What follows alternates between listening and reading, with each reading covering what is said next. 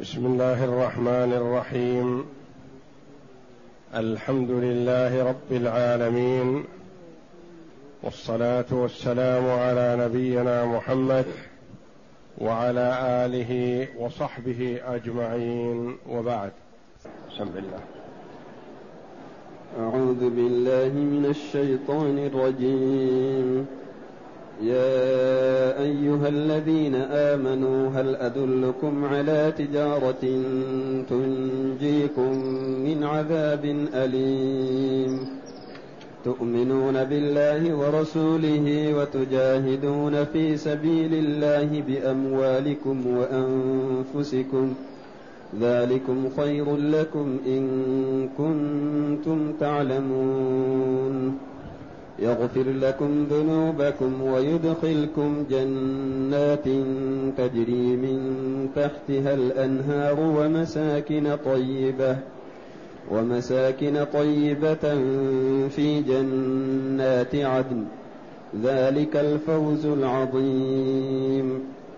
وأخرى تحبونها نصر من الله وفتح قريب. وبشر المؤمنين. هذه الآيات الكريمة من سورة الصف جاءت بعد قوله جل وعلا هو الذي أرسل رسوله بالهدى ودين الحق ليظهره على الدين كله. ليظهره على الدين كله ولو كره المشركون. يا أيها الذين آمنوا هل أدلكم على تجارة تنجيكم من عذاب أليم؟ الآيات. يقول الله جل وعلا مخاطبا لعباده المؤمنين بصفة الإيمان التي هي أحب الصفات. يا أيها الذين آمنوا هل أدلكم على تجارة تنجيكم من عذاب أليم؟ تقدم لنا حديث عبد الله بن سلام رضي الله عنه أن بعض الصحابة رضي الله عنهم تذاكروا أي الأعمال أحب إلى الله؟ فنعمله وطلبوا من يقوم فيسأل النبي صلى الله عليه وسلم فاستحيوا أن يسألوه. فأنزل الله على رسوله صلى الله عليه وسلم هذه السورة العظيمة سورة الصف. يا أيها الذين آمنوا هل أدلكم على تجارة تنجيكم من عذاب أليم. جيء بالاستفهام للتشويق وليشرئب المرء إلى جواب هذا السؤال. هل تريدون كذا؟ فيقولون نعم. هل أدلكم على تجارة تنجيكم من عذاب عليم سمي العمل لله جل وعلا تجارة وبيع وشراء لأن فيه ربح عظيم والمرء في الدنيا يحرص على التجارة وعلى البيع والشراء. فقيل له التجارة الرابحة هي التجارة مع الله جل وعلا. لأن الله جل وعلا يعطي بالواحدة إلى سبعمائة ضعف إلى أضعاف كثيرة. والله يضاعف لمن يشاء. مثل الذين ينفقون أموالهم في سبيل الله كمثل حبة أنبتت سبع سنابل في كل سنبلة مئة حبة. والله يضاعف لمن يشاء. فالحبة أخرجت سبعمائة حبة جود وكرم من الله جل وعلا. وقال تعالى في آية أخرى إن الله اشترى من المؤمنين أنفسهم وأموالهم بأن لهم الجنة. يقاتلون في سبيل الله فيقتلون ويقتلون وعدا عليه حقا في التوراة والإنجيل والقرآن. في هذه الكتب العظيمة. ومن أوفى بعهده من الله لا أحد. فاستبشروا ببيعكم الذي بايعتم به. وذلك هو الفوز العظيم.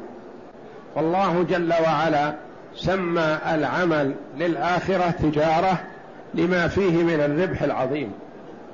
وهذه التجارة ليست تجارة مادية أموال. وإنما هي الجنة وإنما هي السعادة الأبدية في الدنيا والآخرة. فعن أبي هريرة رضي الله عنه قال قالوا أي الصحابة رضي الله عنهم لو كنا نعلم أي الأعمال أحب إلى الله يعني لبادرنا وسارعنا إليه. فزنت فنزلت هذه الآية. فكرهوا فنزلت لم تقولون ما لا تفعلون؟ عتاب من الله للمؤمنين لأن بعضهم ما أحب القتال لما فيه من المشقة. قال مقاتل نزلت في عثمان بن مضعون. قال وددت يا نبي الله أعلم أي التجارات أحب إلى الله فأتجر فيها. وورد أنه استأذن النبي صلى الله عليه وسلم عثمان بن مضعون رضي الله عنه استأذنه في أن يطلق زوجته وأن يختصي وأن يصوم النهار فلا يفطر أبدا. وأن يقوم الليل فلا ينام أبدا. فلم يأذن له النبي صلى الله عليه وسلم وقال إن النكاح من سنتي. وقال لكني أصوم وأفطر وأصلي وأرقد وأتزوج النساء. فمن رغب عن سنتي فليس مني صلوات الله وسلامه عليه. وقال اختصاء أمتي بالصيام. كما جاء في الحديث الآخر يا معشر الشباب من استطاع منكم الباءة فليتزوج فإنه أغض للبصر وأحسن للفرج ومن لم يستطع فعليه بالصوم فإنه له وجاء. لأن الصوم يضعف مجاري الطعام في البدن والشيطان يجري من ابن آدم مجرى الدم فإذا صام المرء سلم من الشيطان من ناحيتين من ناحية قلة الطعام ومن ناحية أن الصائم متعلق بالله متوجه إلى الله في عبادة في نومه ويقظته وجلوسه وذهابه ومجيئه لأنه صائم. فلم يأذن النبي صلى الله عليه وسلم لعثمان بن مضعون رضي الله عنه في التبتل يعني في العبادة والاستمرار فيها وترك الاشتغال بأي أمر من أمور الدنيا أو الالتفات إلى زوجة أو غيرها. يا أيها الذين آمنوا هل أدلكم على تجارة تنجيكم من عذاب أليم. هذه التجارة ليست تجارة مالية. تربح فيها الدرهم بدرهمين أو عشرة أو عشرين أو أكثر أو أقل وإنما هذه تجارة الشاري فيها يشتري الجنة. يدفع الثمن في الدنيا ويكون المثمن الذي يشتريه هو الجنة في الدار الآخرة. تنجيكم من عذاب أليم يعني مؤلم شديد الألم. كأنهم قالوا نعم يا ربنا. قال تؤمنون بالله وتجاهدون في سبيله. تؤمنون بالله ورسوله. لأن الإيمان بالرسول صلى الله عليه وسلم تابع. للإيمان بالله. فلا يتم إيمان العبد بالله إلا إذا آمن بالرسول. ولا يتم إيمانه بالرسول إلا إذا آمن بالله جل وعلا. ولهذا جعل النبي صلى الله عليه وسلم شهادة أن لا إله إلا الله وأن محمدا رسول الله مع عظمهما ركنا واحدا. لا ينفك أحدهما عن الآخر. فاليهود والنصارى إذ لم يؤمنوا برسول الله صلى الله عليه وسلم فكأنهم لم يؤمنوا بالله. ولو زعموا أنهم يؤمنون بالله فإيمانهم بالله بدون الإيمان بالرسول لا قيمة له باطل.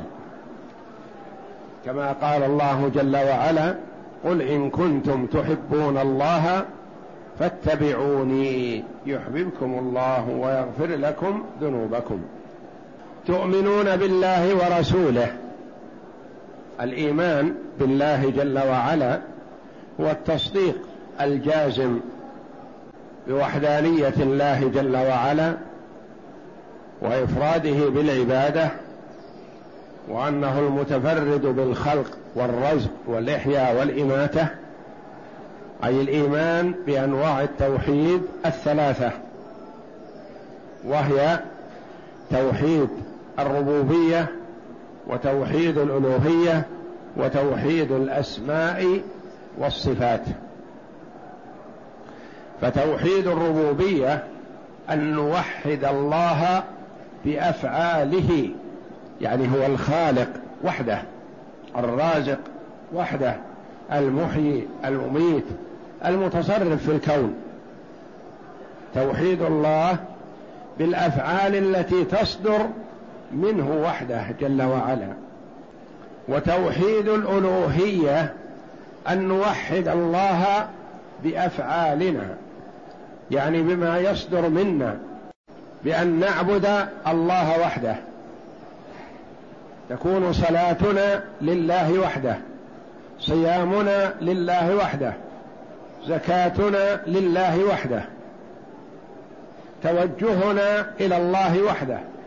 وهكذا جميع أفعالنا لا نشرك مع الله غيره.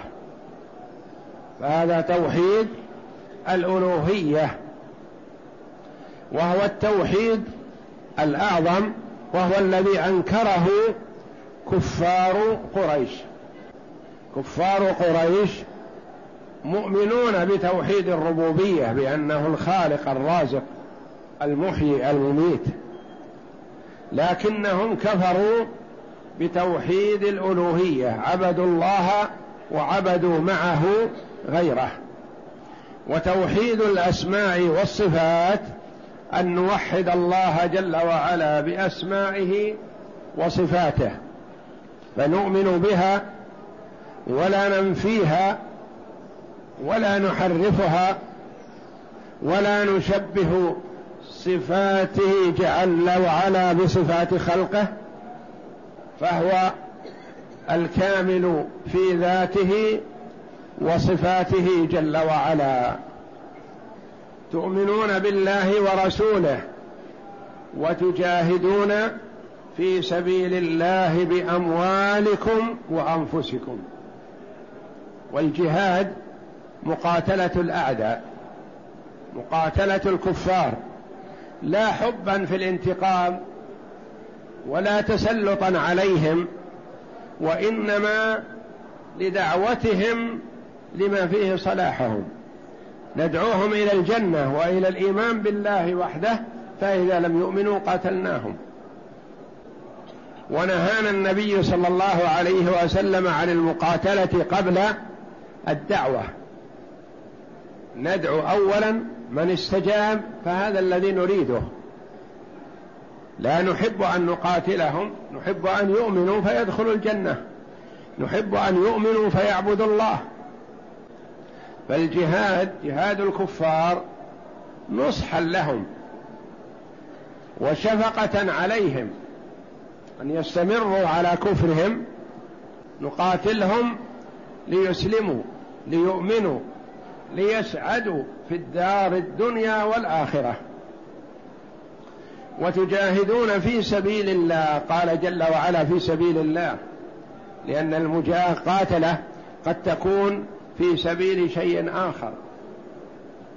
قد يقاتل الرجل حمية ويقاتل شجاعة ويقاتل رياء ويقاتل ليرى مكانه أنه شجاع وجريء ويقاتل من أجل الملك يقاتل من أجل السيطرة. كل هذا ليس في سبيل الله.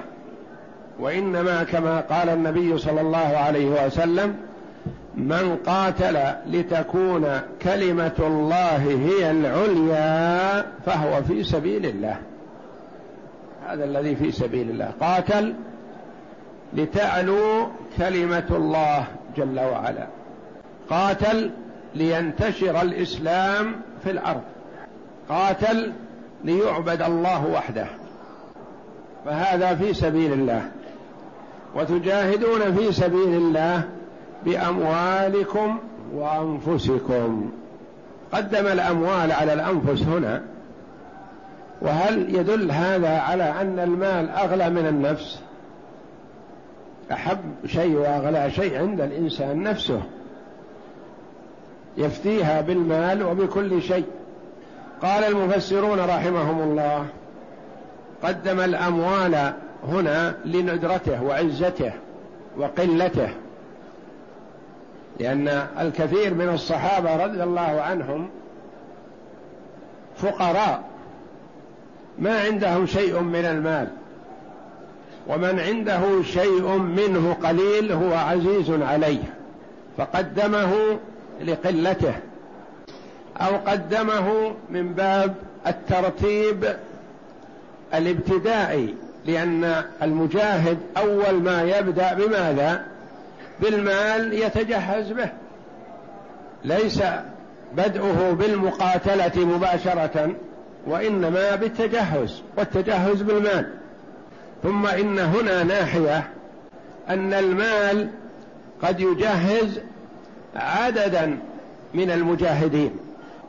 فمثلا رجل مستطيع للجهاد بنفسه. وقد وسع الله عليه بالمال. فإذا خرج بنفسه صارت نفس واحدة رجل واحد. وإذا بذل ماله مع حاجة الناس إلى المال خرج به عدد كثير من الناس. واقتدر بهذا المال على ما لم يتيسر ويحصل بالنفس الواحدة. يشترى به آلات الحرب. وينفع المال أحيانا أكثر مما ينفع العدد الكثير من الأنفس. والمرء قد يكون غير مستطيع للجهاد بنفسه فينتفع المسلمون بماله. إذا أعطى.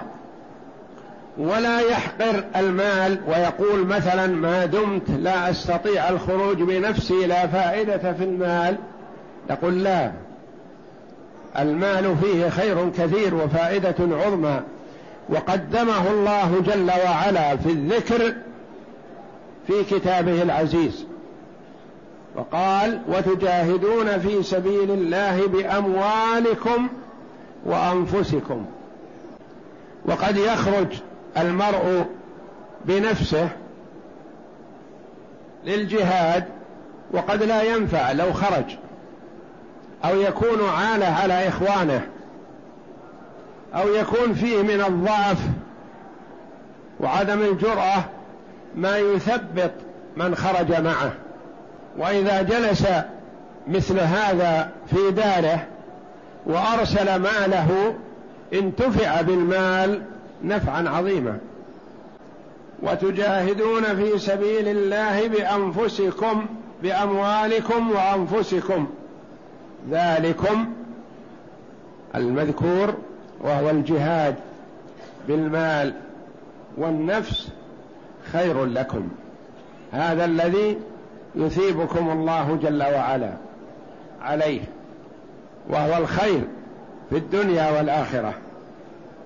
ولم يحدد الخيرية في شيء يعني خير لكم من الاشتغال بالزرع خير لكم من الاشتغال بتربية المواشي خير لكم من تربية الأولاد خير لكم من القيام على الأهل وغيرهم يعني خير لكم من كل شيء لأن فيه إعزاز للإسلام والمسلمين.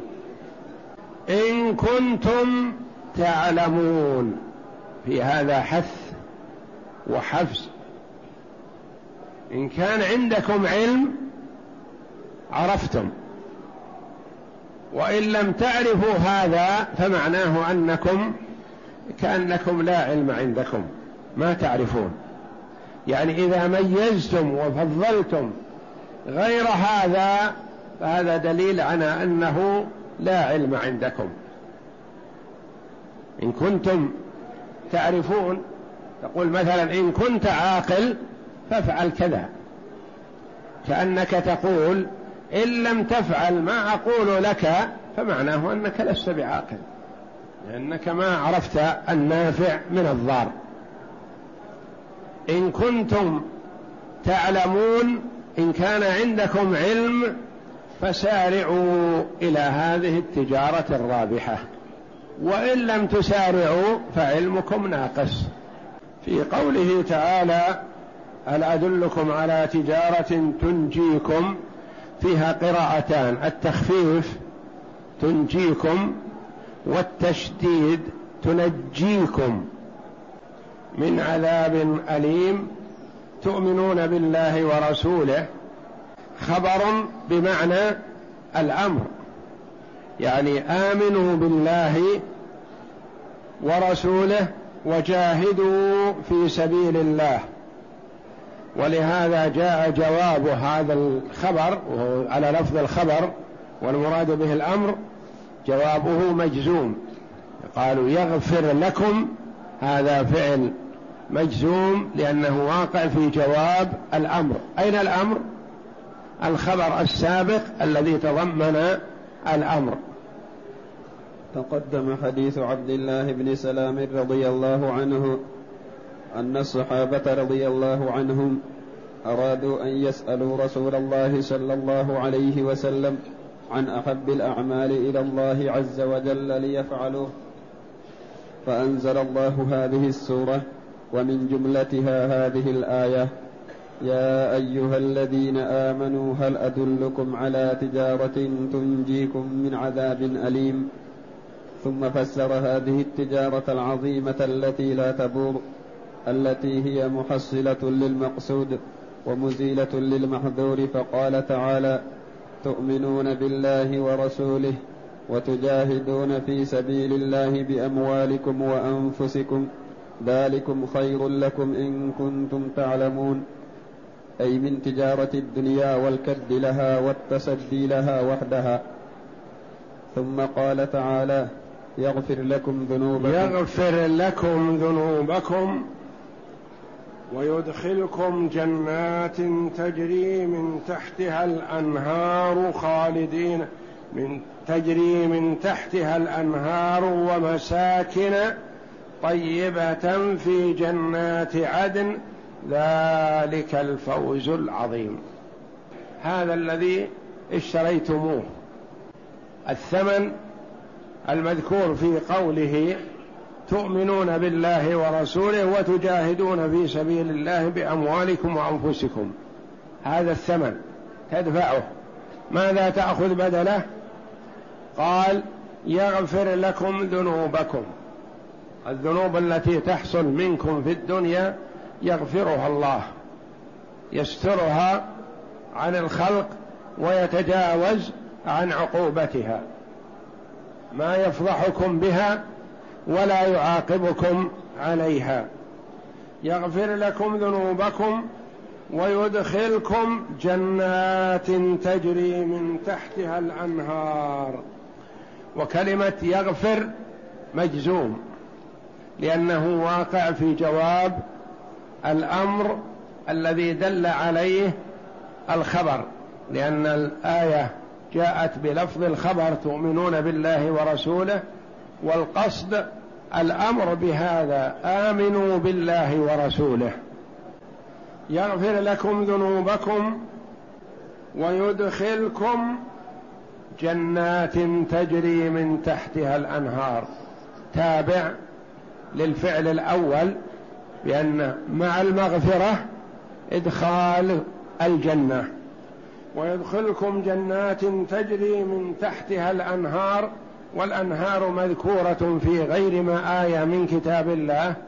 أنهار من ماء غير آس وأنهار من لبن لم يتغير طعمه وأنهار من خمر لذة للشاربين وأنهار من عسل مصفى. وكلها تجري حسب ما يريدها صاحبها تجري في غير أخدود ترتفع معه حيث ارتفع وتنزل معه حيث نزل. وما في الجنة من النعيم والترف والسرور ما يدرك في الدنيا ما يستطيع العبد أن يدرك مدى نعيم الجنة ما يتصوره. قال بعض السلف لولا أن الله كتب لأهل الجنة الخلود لمات المؤمن من الفرح إذا رأى ما أعد له في الجنة. يعني ما يتصور الآن ما أعد له في الجنة.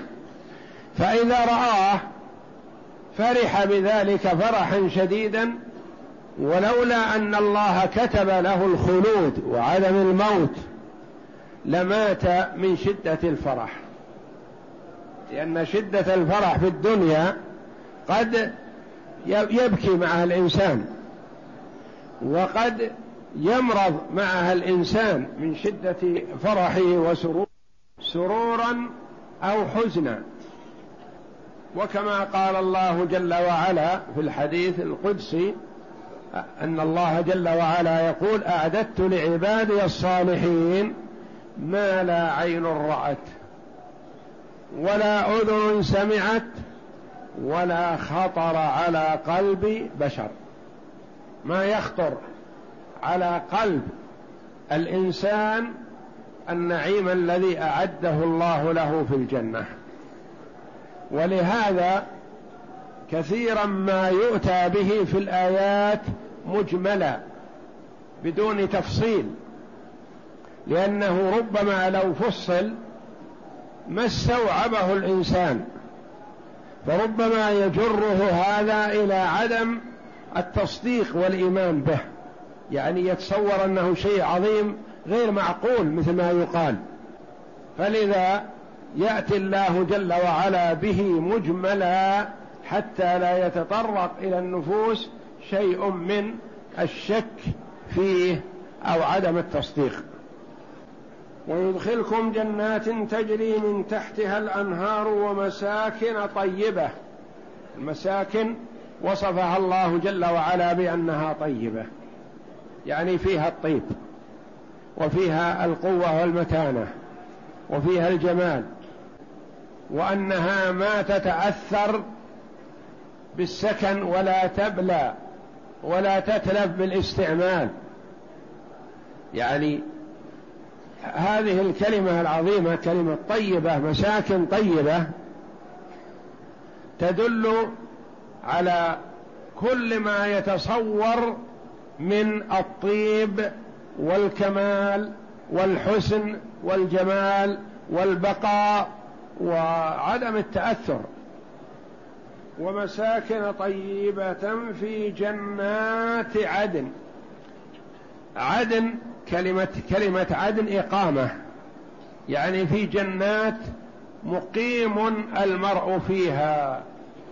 المرء إذا كان في بستان جميل في الدنيا له يسر به لكن إذا تذكر أنه راحل وتاركه أو أن هذا البستان سيتلف عليه في حال حياته ما كمل سروره. لكن في الدار الآخرة في هذه الجنات قال الله جل وعلا في جنات عدن إقامة دائما وأبدا. الجنة ما تتأثر وصاحبها لا يتأثر لا يشيب ولا يهرم. ولا يمرض ولا يضعف من دخوله الجنة أبدا دائما وأبدا على حالة واحدة على أحسن حال. في جنات عدن ذلك المذكور المغفرة وإدخال الجنات والمساكن هو الفوز العظيم هو الفوز الذي لا يضاهيه فوز. وسماه جل وعلا فوز والفوز السرور ووصفه بأنه سرور وفوز عظيم. ثم قال تعالى يغفر لكم ذنوبكم أي إن فعلتم ما أمرتم به ودللتكم عليه غفرت لكم الزلات وأدخلتم وأدخلتكم الجنات والمساكن الطيبات والدرجات العاليات. ولهذا قال تعالى ويدخلكم جنات تجري من تحتها الأنهار ومساكن طيبة في جنات عدن. ذلك الفوز العظيم. وأخرى تحبونها. نصر من الله وفتح قريب وبشر المؤمنين. زيادة على ما ذكر خصال أو خصلة عظيمة أخرى غير ما ذكر وأخرى تحبونها نصر من الله. لأن المرء يحب أن يكون له شيء في الدنيا. هذا الثواب الذي ذكره الله جل وعلا في الدار الآخرة. يغفر لكم ذنوبكم ويدخلكم جنات الآية. في الدار الآخرة. يريد شيئا في الدنيا. ما هو؟ قال الله جل وعلا وأخرى يؤتكم ويعطيكم نعمة أو خصلة أخرى تحبونها تعجبكم وترضون بها وهي نصر من الله. لأن المؤمن وإن وعد في الدار الآخرة ما وعد فهو لا يحب أن يكون السيطرة للكفار عليه. يريد العزة في الدنيا يريد النصر في الدنيا يريد أن لا يكون مهان محتقر في الدنيا. قال نصر من الله. ينصركم الله جل وعلا بهذا الجهاد على عدوكم فتكون الغلبة لكم بنصر الله وتأييده. وفتح قريب يفتح لكم ما يوسع رقعة البلاد الإسلامية ويكثر الخيرات فيها لأنها كلما اتسعت الرقعة كثرت الخيرات. وفتح قريب. ما المراد بهذا الفتح؟ قيل فتح مكة. لأن هذه الآية نزلت بعد هجرة النبي صلى الله عليه وسلم إلى المدينة وقبل فتح مكة. فيبشرهم الله جل وعلا بأنها ستفتح لكم مكة وستعودون فاتحين بإذن الله. وقيل المراد فتح الممالك. والديار البعيدة فارس والروم وغيرها. وتكون السيطرة والغلبة في كل بقاع الأرض للإسلام والمسلمين. وفتح قريب وبشر المؤمنين. قال معطوف على محذوف أي قل يا أيها الذين آمنوا هل أدلكم؟ قل لهم هل أدلكم؟ وبشرهم. ليس المراد هو الدلالة فقط بل مع هذا فيه بشارة. والبشارة الإخبار بالخبر السار الذي يظهر أثره على البشرة سرورا. وقد يطلق على ما يسيء إلى الإنسان من حيث أنه يظهر أثره على البشرة حزنا أو من باب التهكم كما قال الله جل وعلا وبشر وبشر المنافقين وبشرهم بعذاب أليم. يعني أخبرهم بخبر يظهر أثره على بشرتهم أو أخبرهم بخبر كأنهم يسرون به وهو فيه الحزن من باب التهكم والاستهزاء بهم. وبشر المؤمنين. فالله جل وعلا أمر نبيه صلى الله عليه وسلم بأن يبشر وصفته ومن أسمائه أنه المبشر عليه الصلاة والسلام. ويقول صلى الله عليه وسلم للصحابة بشروا ولا تنفروا ويسروا ولا تعسروا. فيستحب للمسلم إذا سئل عن أمر ما أن يحاول إدخال السرور على صاحبه فيبشره حتى المذنب والمسيء والواقع في الكبيرة ما ييأس من رحمة الله. يبشر ويقال له تب إلى الله وارجع إليه. وفرق بين المبشر والمخوف وال والمغلق لل لباب الرحمة في الرجل التائب الذي قص علينا خبره صلى الله عليه وسلم قتل تسعة وتسعين نفسا وأراد أن يتوب. فسأل فدل على عابد عابد جاهل يعبد الله على جهل. فذهب إليه وقال له إنني قتلت تسعا وتسعين نفسا. وهل لي من توبة؟ قال لا. تقتل تسع وتسعين نفس وتريد أن تتوب؟ لا توبة لك. ولا يقبل الله منك. فأغلق باب الرحمة دونه فاخترط الرجل سيفه فقتله. والمقتول كأنه هو الذي قتل نفسه لأنه هو الذي عرض نفسه.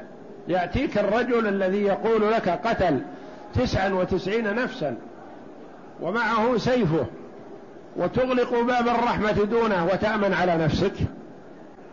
فاخترط سيفه وقتله وكمل به المئة.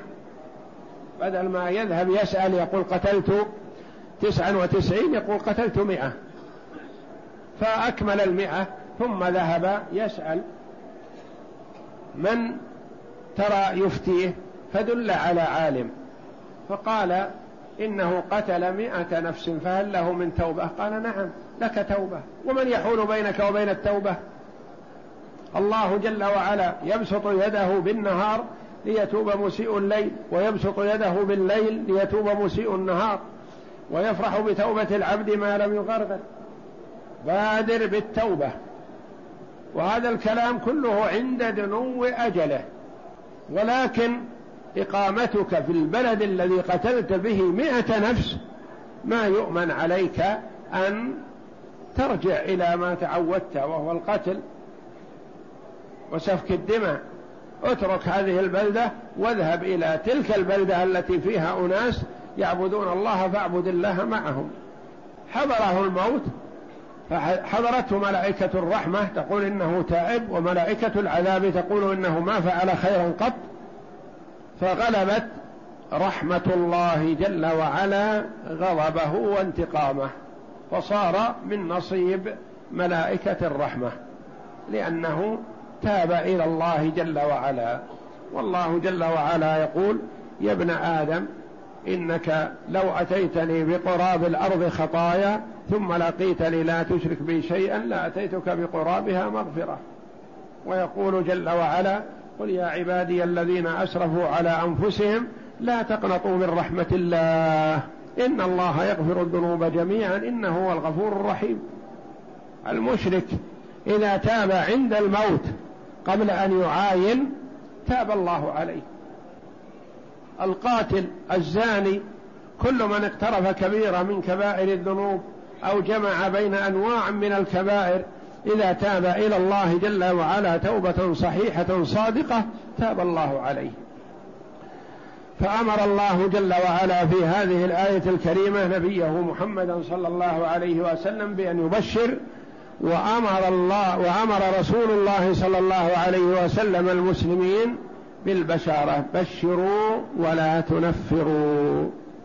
والله أعلم وصلى الله وسلم وبارك على عبد ورسول نبينا محمد وعلى آله وصحبه أجمعين.